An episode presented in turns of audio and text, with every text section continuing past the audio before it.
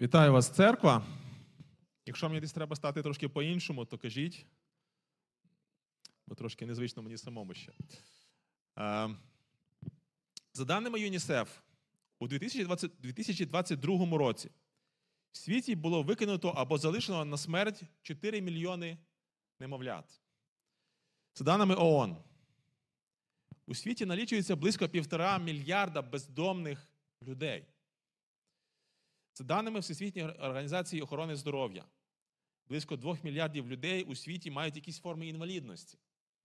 Здається, ну, досить звична річ, але насправді з чим вони стикаються? Вони стикаються з такими речами, як дискримінація, відсутність доступу до освіти, роботи, доступу до роботи і до медичної допомоги. За даними ООН, у світі налічується близько 1,4 мільярда людей похилого віку.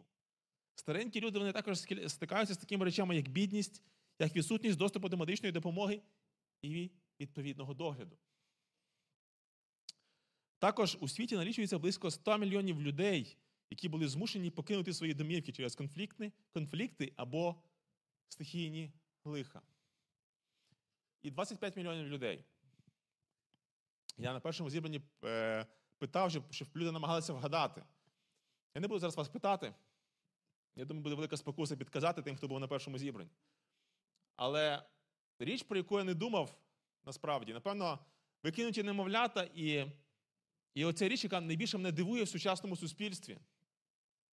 25 мільйонів людей, які на даний момент, згідно Міжнародної організації праці, на даний час приблизно, точно не можна це порахувати, знаходяться в, рабстві. 25 мільйонів людей в різному, різних видах рабства. Але приблизно така кількість людей. Ми сконцентровані, і це природньо, і це нормально. Ми сконцентровані більше зараз на своїй країні. Ми частково слідкуємо за подіями в Ізраїлі. І ми бачимо цю біль, яку переживають люди. Ми самі переживаємо цю біль. Ми самі переживаємо це горе. Ми пропускаємо це все через себе, через свої емоції, через своє серце. І нам і нам болить, і нам важко. Ми не розуміємо, чому так. Багато-багато речей нас гнітить. І ми і ми дивимося ситуацію у світі, і в світі ще більше зламних і відкинутих людей. Чи є надія для нас всіх? І хочеться, щоб сьогодні ми з вами разом поговорили на тему відкинуті та не покинуті. Відкинуті, але не покинуті. І ми будемо читати разом з вами, продовжувати читати Євангелія від Марка, другий розділ з 13 по 17 вірші. Євангелія від Марка, другий розділ з 13 по 17 вірші. Написано: І вийшов над море він знов, а весь натовп до нього приходив, і він їх навчав. А коли він проходив, побачив Левія Алфієвого, що сидів на митниці, і каже йому: Іди за мною. Той устав і пішов услід за ним. Коли ж він сидів при столі, в його домі, то багато митників і грішників сиділи з Ісусом та з учнями Його, бо було їх багато, і вони ходили за ним. Як побачили ж книжники та фарисеї, що він із грішниками та з митниками, то сказали до учнів його, чому то він їсть із митниками та з грішниками. А Ісус, як почув, промовляє до них: лікаря потребують не здорові, а слабі. Я не прийшов кликати праведних, але грішників на покаяння. Хто такі митники? Е, ті, хто давніше в церкві, ті, хто ходили в недільну школу, ми всі стикалися з таким словом, з таким поняттям, як митники, з таких, з таких людей зображали в сценках. Ми багато про них чули. Хто ж такі митники насправді? Ми ми знаємо, що точно, яка була емоція в Ізраїлі відносно них, це негатив, це ненависть. Це зверхність якась, певна. Чим чим же займалися митники? Е, Митники це були євреї, як правило. Хоча не обов'язково в кожній області Римської імперії були е, певні зобов'язання перед самою імперією, перед Римом. І Римська імперія не займалася безпосередньо збором податків. Е, вони назначали, вони давали просто вимогу до кожної області певну кількість податків, які мали заплатити, певну кількість мита. І їм було все одно. І таким чином вони себе забезпечили від того, щоб цим займатися, і не залежали від якихось там незгод, від якихось засух, від якихось повіней чи ще щось. Їм було все одно. Оця область має заплатити, заплатити таку кількість податків. Як вони її здобудуть, навіть якщо в них посуха чи ще щось, Римській імперії було все одно. В свою чергу, області вони назначали певних людей, так, оцих митників, які, які ходили і збирали ці мита з людей. Відповідно, ці як люди, як люди, які дотикаються до фінансів, люди не змінилися з того часу і зараз. В цих людей була велика спокуса трошки собі заробити, збагатитися. Для того, щоб не красти в Римської імперії, що було досить небезпечно, вони просто додавали податок людям, з яких вони збирали. Вони просто казали чуть-чуть більше їм платити. Або, в принципі, з яким їм хватало совісті. І інколи вони могли собі дозволити, чим більше вони скажуть, тим більше вони зароблять. При цьому не вкрадучи в Римської імперії нічого. І це те, чому їх так сильно ненавиділи. Одна із причин, чому їх так сильно ненавиділи. Тому що вони обкрадали власний народ. Більше того, вони спілкувалися і перебували серед язичників, серед римлян. І для євреїв це було саме по собі просто бридко. І це ще одна причина, чому митників так ненавиділи і просто їх бридились, чому їх прирівняли до грішників, хоча вони були євреями. Багато з них. І ми бачимо, що Христос Він серед натовпу, як як звично вже для нього, він равин, він популярний, він робить чудеса. І ось ми бачимо, що е, він проходить повз митника. І цікаво, що. Дякую. Е, І цікаво, що, е, напевно, останній, про кого могли подумати, як про учня Христа. Що фарисеї, що учні Христа, що натовп, напевно, вони могли останні подумати про митника як про учня Христа, тим більше як наближеного учня Христа. І проходячи повз митницю, він каже: Іди за мною. І той що зробив? Взяв і пішов. Друзі, від грішника до учня часто, до учня Христа часто один крок. Від грішника до учня часто один крок. Ми часто ми можемо приблизно уявити, хто ж такий е, в наш час, хто ж такий був би митник. Можливо, найбільш наближено це був би колаборант, той, хто в нашому випадку він працює з Російською Федерацією, яка окупувала наші території. Той, хто йде до людей і збирає з них мито, обкрадає людей. Той, хто має певну владу над людьми, і йому за це нічого не буде. І я думаю, що коли ми розуміємо, коли ми ставимо себе, коли ми розуміємо, яку ненависть, ми би мали бути, ми маємо до таких людей. І як важко, як незрозуміло, коли твій наставник, коли твій авторитет він вибирає і в певній мірі ставить тебе на рівень із тим колаборантом. І це було непросто. Але для Христу було все одно на думку людей. Можливо, сам сам Матвій, сам Левій, він почував себе дуже-дуже досить незручно. І напевно, що так було. Тому що він не розумів, хто він, не розумів відношення до нього. Він, він розумів, чому учні йдуть і що шукаються самі по собі від, від нього подалі. Він розумів цей момент. Але він переміг свою якусь, можливо, гордість, своє якесь нерозуміння і, і пішов за Христом, тому що для нього це було важливіше. Для нас важливо пам'ятати, серед найбільшого натовпу, найбільших грішників для Бога цінний кожен. Серед найбільшого натовпу для Бога цінний кожен найбільший грішник, навіть найбільший. Неважливо Богу, що за, який натовп, неважливо Богу, які грішники. Йому можливі душі, йому можливі серця. Бог бачить серед лісу дерева. Від для нього це не маси. Для нього це люди, які зранені і втомлені гріхом. Неважливо, які, наскільки великим гріхом. Бога немає відкинутих. Люди відкидають людей. Бог не відкидає людей. Нам легко відкинути людей, нам легко судити по людях, по їхніх вчинках, по їхньому відношенню до нас, по їхніх словах, по їхньому характеру. Але Бог не відкидає. Що ми бачимо далі? Христос, відомий равин, єврей. Він не просто запрошує митника до себе в учні.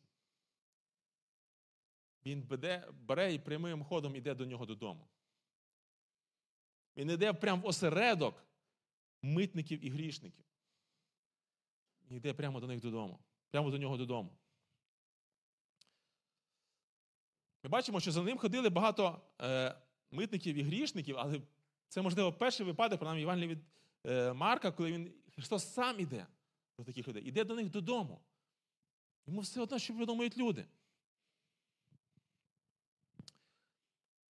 Якщо б ви уявили, що Віталік він поїхав, для прикладу, десь в Мелітополь, окуповане місто, і він поїхав служити колаборантам, які там працюють на Російську Федерацію.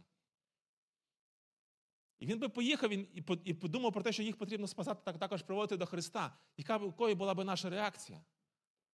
З одного боку, вони не, вони не віруючі люди, які не знають Христа, яким треба спасіння. З іншого боку, це наші вороги, яких ми ненавидимо. Христос максимально накаляє обстановку тут. Я думаю, що далеко не лише фарисеї задумались і не розуміли, і злилися. Я думаю, що навіть самі учні, вони не розуміли і злилися. І, не, і що це відбувається взагалі. Але Христу було все одно. Для нього була важлива душа людини. За Христом може піти будь-хто, і Він нікого не відкине і не вижене. Богу все одно на нашу репутацію. Він, кожен, із нас, які б ми не були грішні, які, яка б у нас не була репутація, що про нас не говорили люди, як би нас не відкидали люди, йому все одно. Важливо, Для Бога важливо, що про мене думають люди. Думає Бог, а не він, а не люди. Нам потрібно дозволяти Богу сказати останнє слово про людину. Ким би я не був, ким би ти не був, ким би тебе не вважали. Христос може завжди в будь-який момент війти в твій дім, якщо ти це дозволиш, якщо ти його запросиш. Ким би я не був. Він в будь-який момент може війти в мій дім. Ми бачимо фарисеї, тут вони включаються. Цікаво, якщо подивитися на весь розділ, то весь цей розділ він присвячений фарисеям і боротьбі з фарисеями. І Христос прийшов, і Він просто навів шороху серед фарисеїв, книжників, правосвященників. І в цьому розділі вони постійно дивуються, задають йому питання, чому? Чому ти кажеш, що ти можеш почати гріхи? Чому? Чому ти можеш зціляти людей? Чому ти можеш е, в суботу твої учні вони ходять і рвуть колося? Чому твої учні не постять? Чому? Чому, чому, чому? І не здають йому чотири чому?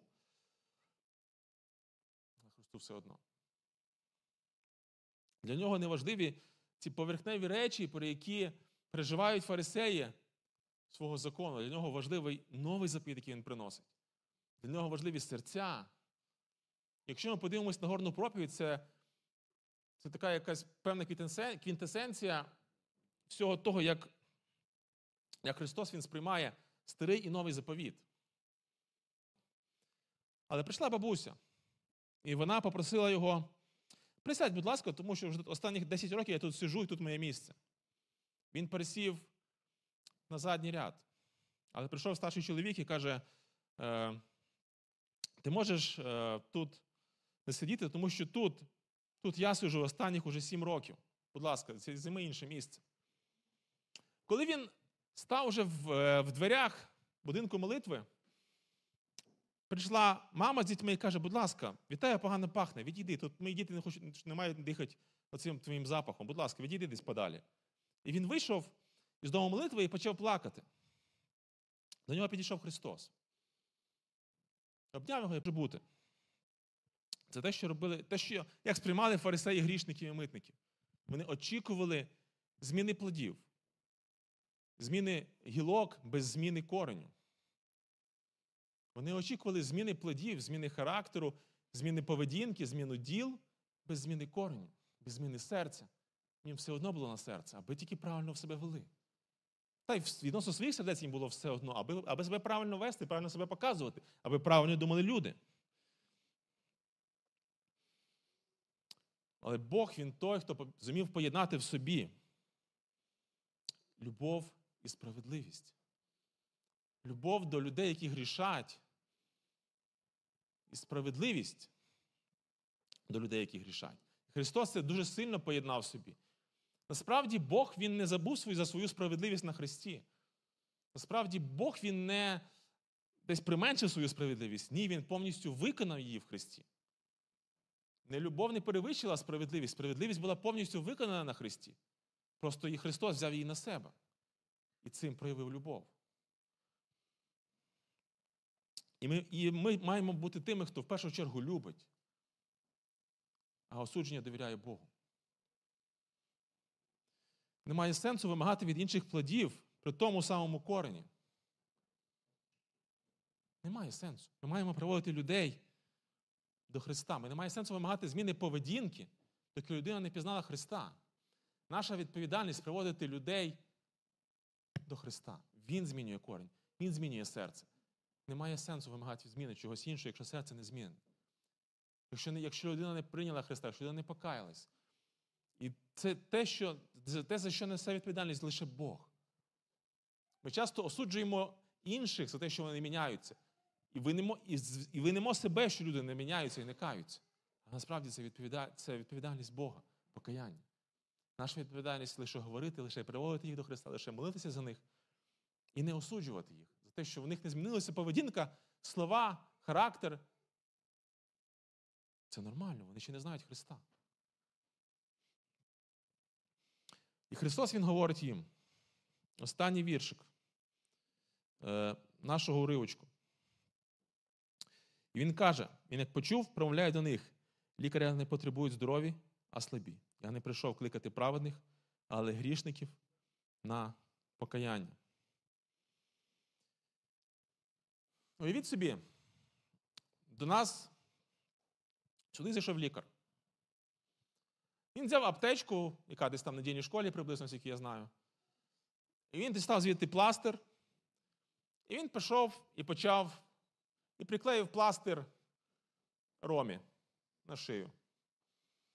Він прийшов до Ілюхи і перемотав йому руку бінтом. Він прийшов до Назара і з еластичним бінтом перемотав йому коліно. Він зробив ніби правильні речі, але не в той час і не для тих людей. Це хороші речі для людей, які зранені, людей, які мають рани, людей, які які порізались, які пошкодили собі руку, пошкодили собі ногу. Але коли це коли це робиться для здорових людей, в цьому немає сенсу. І Христос взиває до логіки фарисеїв. Я прийшов саме до людей, які зранені, які поранені, які потребують мене. Немає сенсу мені говорити навіть з тими, хто, в кого і так все добре. І це головна ідея цього уривочку нашого. Він під, Христос підсумовує це все і говорить для учнів своїх і за своїх фарисеїв. Я прийшов саме для таких людей. Якщо ми подивимось трошки, особливо в Ісаї, він багато говорить про те, що Христос прийшов для того, щоб зцілити хворих, щоб зцілити зламане.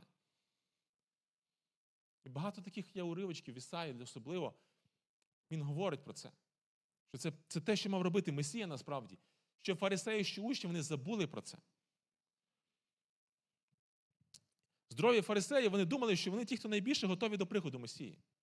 Але насправді, коли він прийшов, вони не те, що його не помітили, а й зробили його своїм ворогом номер один, своїм конкурентом номер один. Це було, Але насправді, коли Марк він пише е, цю ідею, це одна з головних ідей взагалі всієї Євангелії. Е, Скоріше, цю Євангелію він писав для Римської церкви, для, хри... для християн, які більшості складалися із язичників. І це велике підбадьорення для них, що вони, які ніколи не вважалися праведними, які вважалися брудними грішниками, принаймні серед юдеїв, для них прийшов Христос. Він прийшов для них саме, для того, щоб такі, як вони, які ніколи не вважали себе праведниками, і які вважалися відкинутими останніми грішниками, для того, щоб вони прийняли Христа, для того, щоб вони стали членами Божої церкви. І це велике підбадьорення, підбадьорення насправді для них, коли вони читали це Євангеліє, написане для них. Що ж для нас? Доки я не визнаю хворим, себе хворим, Христу нема що, від чого мене стіляти. Логіка логічна. Доки я не визнаю себе хворим, нема від чого мене стіляти. Якщо в мене все хорошо, якщо в мене все добре. Якщо я сам справляюся з гріхом, або я взагалі не визнаю, що він в мене є, нащо Христу до мене приходити? Що, Від чого мене стіляти? Буде, Він буде йти і спрацювати з тими, хто визнає себе хворим, хто визнає себе зраненим, хто визнає свою біль. Якщо ми подивимось, що говорить взагалі Новий Завіт, і Євангелія, зокрема, як Христос приймає митників і фарисеїв, ми не можемо обійти е, стороною притчу про і фарисея в храмі. Тут дуже сильно показано, як Христос їх бачив, як Бог на них дивився. Луки, 18 розділ, з 9 по 14 вірші. Луки, 18 розділ, з 9 по 14 вірші. А для деяких, що були себе певні, що вони ніби праведні, і за ніщо мали інших, він притчу цю розповів. Два чоловіки до храму війшли помолитись, один фарисей, а другий був митник. Фарисей, ставши так, молився про себе. Дякую Боже тобі, що я не такий, як інші люди, здирщики, неправедні, перелюбні, або як цей митник. Я пощу два рази на тиждень, даю десятину з усього, що тільки надбаю, а митник здалека стояв, та й очей навіть звісти, звести до себе до неба не смів, але бив себе в груди і казав: Боже, будь милостивий до мене грішного. Говорю вам, що цей повернувся додому свого більш виправданий, аніж той, бо кожен, хто підноситься, буде понижений. Хто ж понижається, той піднесеться. Я для себе навіть таку певну невеличку табличку зробив порівняння фарисея і митника. Дуже цікаво. Якщо ми дивимося, їхнє, як вони, яке вони місце займали в храмі, фарисей, він як істинний праведник, він стояв в храмі спокійно собі і дякував Богу за те, який він красавчик. Митник. Написано, він стояв здалека, він грішник, він митник, він не мав права навіть в храм зайти. Він не чиста людина. Він просто стояв здалека. Як вони молились? Фарисей. Він фокусувався на своїх заслугах. І дуже дякував Богу, що він такий молодець. Який ж він у Бога молодець? Як же він багато для Бога робить? Більше того, з ким він себе порівнював? З гіршими тими взагалі митниками і грішниками, що вони там взагалі? От я молодець. Боже, дякую, що я такий молодець. І митник. Ми бачимо, написано навіть його рухи, навіть його жести, які були його жести, він бив себе в груди. Він сокрушався про свій гріх. Він навіть думати не міг подумати про когось іншого. Тому що він порівнював себе не з людьми взагалі, він порівнював себе з Божими стандартами. Він порівнював себе з Словом Божим, він порівнював себе і розумів. Я не не співпадаю з тим, що говорить Боже Слово, з тим, що говорить закон. Я грішник останній. Йому було все одно, який він порівняно з іншими людьми, бо це не важливо. Лише важливо, він розумів, важливо лише те, як на нього дивиться Бог, який він порівняний з Божим законом. Ось що було для нього важливо. Він це показував всім своїм виглядом, всім своїм тілом. Він, він, Ми розуміємо, що він єврей, точно, тому що він прийшов в храм, він розуміє, розуміє, куди він прийшов. Він розуміє, для чого він прийшов, але він розуміє з тим, що він грішник. Він розуміє, що його заслуги взагалі ніякі. Що говорить Христос? Який результат цього? Гордий фарисей. Пішов менш виправданий. Та в цілому він не пішов, він який прийшов, такий ушов. Йому Бог не був потрібен. Він просто прийшов Богу розказати, похвалитися, який він красавчик. І без Бога. Який він молодець. Як він Богу дає те, що Богу і так не потрібно. Насправді. Але митник, він смирився. Він сфокусувався на своєму гріху. Не на тому, що в нього десь комусь, може, колись вийшло. Що є... Він не шукав людей, які гірші за нього, він взагалі нікого не шукав. Він сфокусувався на тому, що говорить Боже Слово, Божий закон про нього. І написано, і Христос Він каже, що це пішов більше виправданий. Виправданий, ніж фарисей. Це те, як Бог Він дивиться на людей. Перед Богом кращі грішники з щирим серцем, ніж самоправедний, самодостатній праведник. Перед Богом кращі грішники з щирим серцем, ніж самодостатній праведник, самоправедник в кавичках. Краще грішник, який щиро говорить перед Богом про свій гріх, сокрушається і плаче, ніж праведник, якого все добре. Йому Бог не треба взагалі. Це те, що Бог цінує щире серце більше, ніж саме праведне життя. Праведне життя нічого не дає нікому, крім гордості. Але щире серце воно змінює все. Ми маємо розуміти, що не всі члени баптистських і протестантських церков вони попадуть в небо. Тому що членство в церкві воно не спасає. Хрещення воно не спасає. Не всі нечлени не потраплять на небо. По тій же самій причині. Зовнішні речі взагалі не спасають. Спасає лише одне слово з чотирьох букв віра. Віра, не просто віра, а віра в того, хто усів на Христі. За мене особисто, за мої гріхи. Це те, що говорить Христос. І це те, що Він показує. Це те, що маємо розуміти.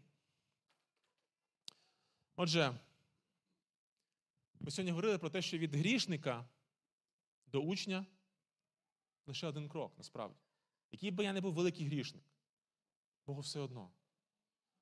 Якщо я, Якщо я здатний просто прийти і повірити, і довіритись Христу, своє життя, як би я не грішив, які б я там не збирав податки, які би я, якою би я корупцією не займався, що б я не робив, щоб на мене, про мене не думають люди.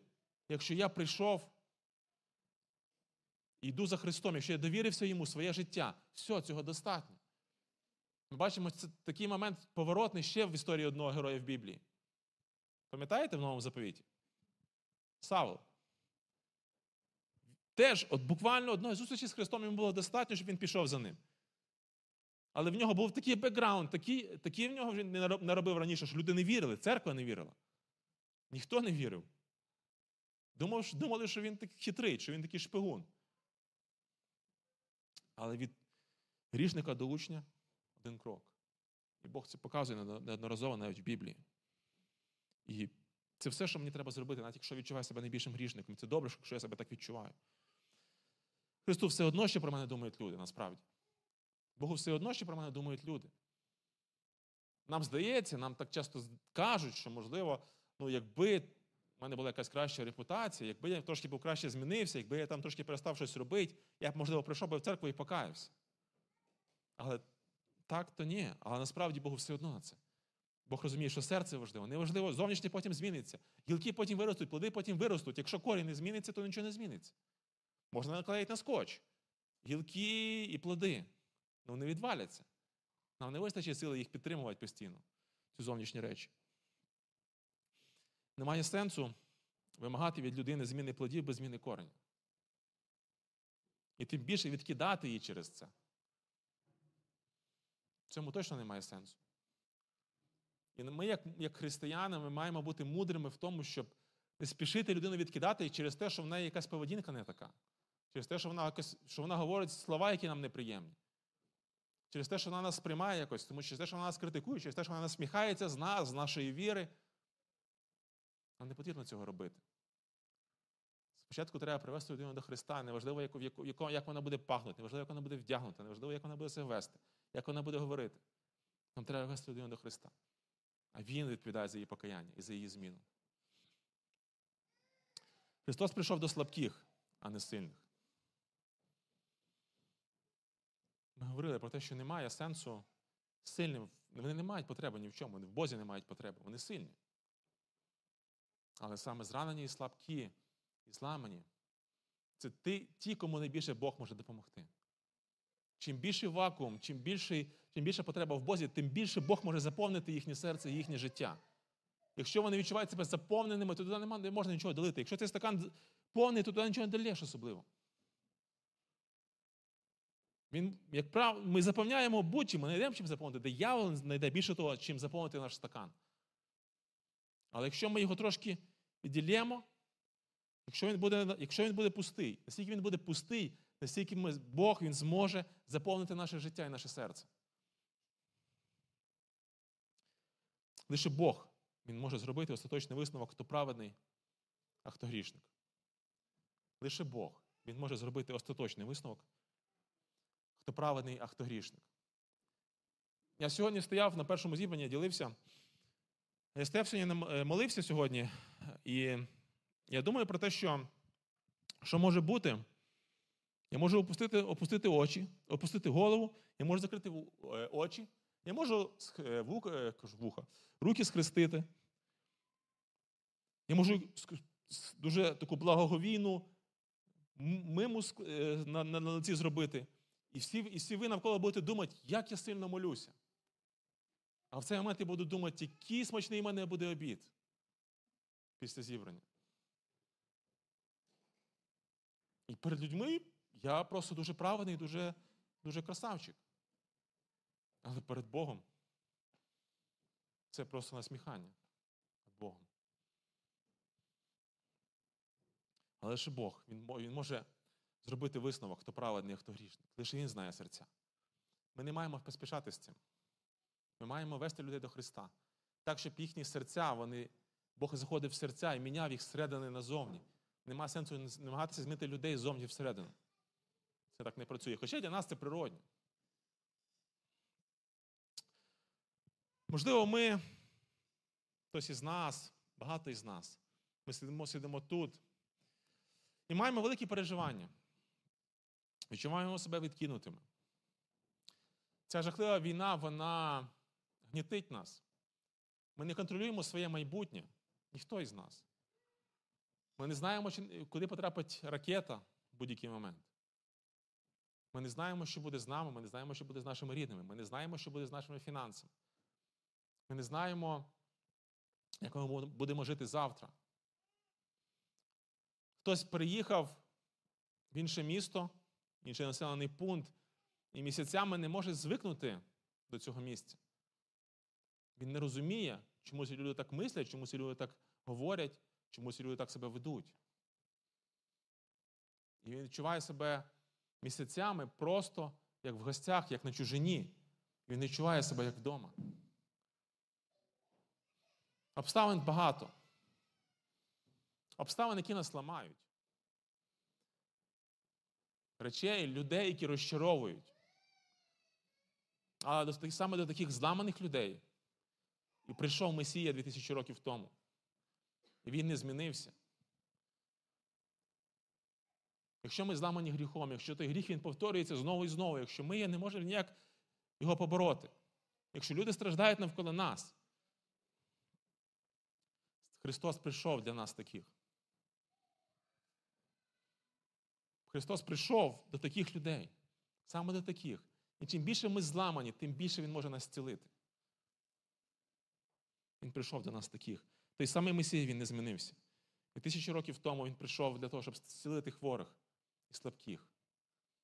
І сьогодні він приходить на зібрання церкви Надія для того, щоб зціляти хворих і слабких. І якщо ми ще не вирішили наше життя, наше майбутнє з Богом, ми маємо пам'ятати, що від грішника до учня один крок. І насправді дуже важко, і дуже жахливо, і дуже страшно жити без Бога в цих всіх обставинах.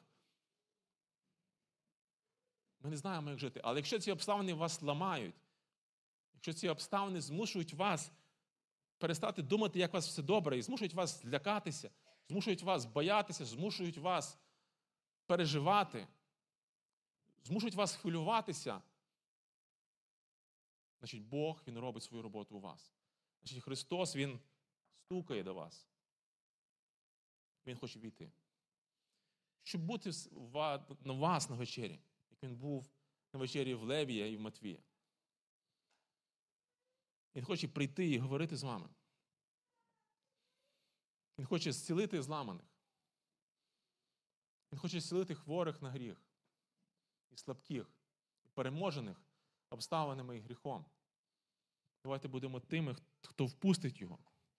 Давайте будемо тими, хто в кого в житті буде діяти Христос, і через чиє життя буде діяти Христос, щоб ми були церквою, яка йде в світ і впливає, і дає надію людей, які зламані.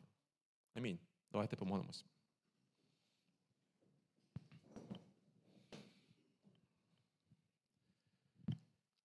Ісус, Ти показав приклад,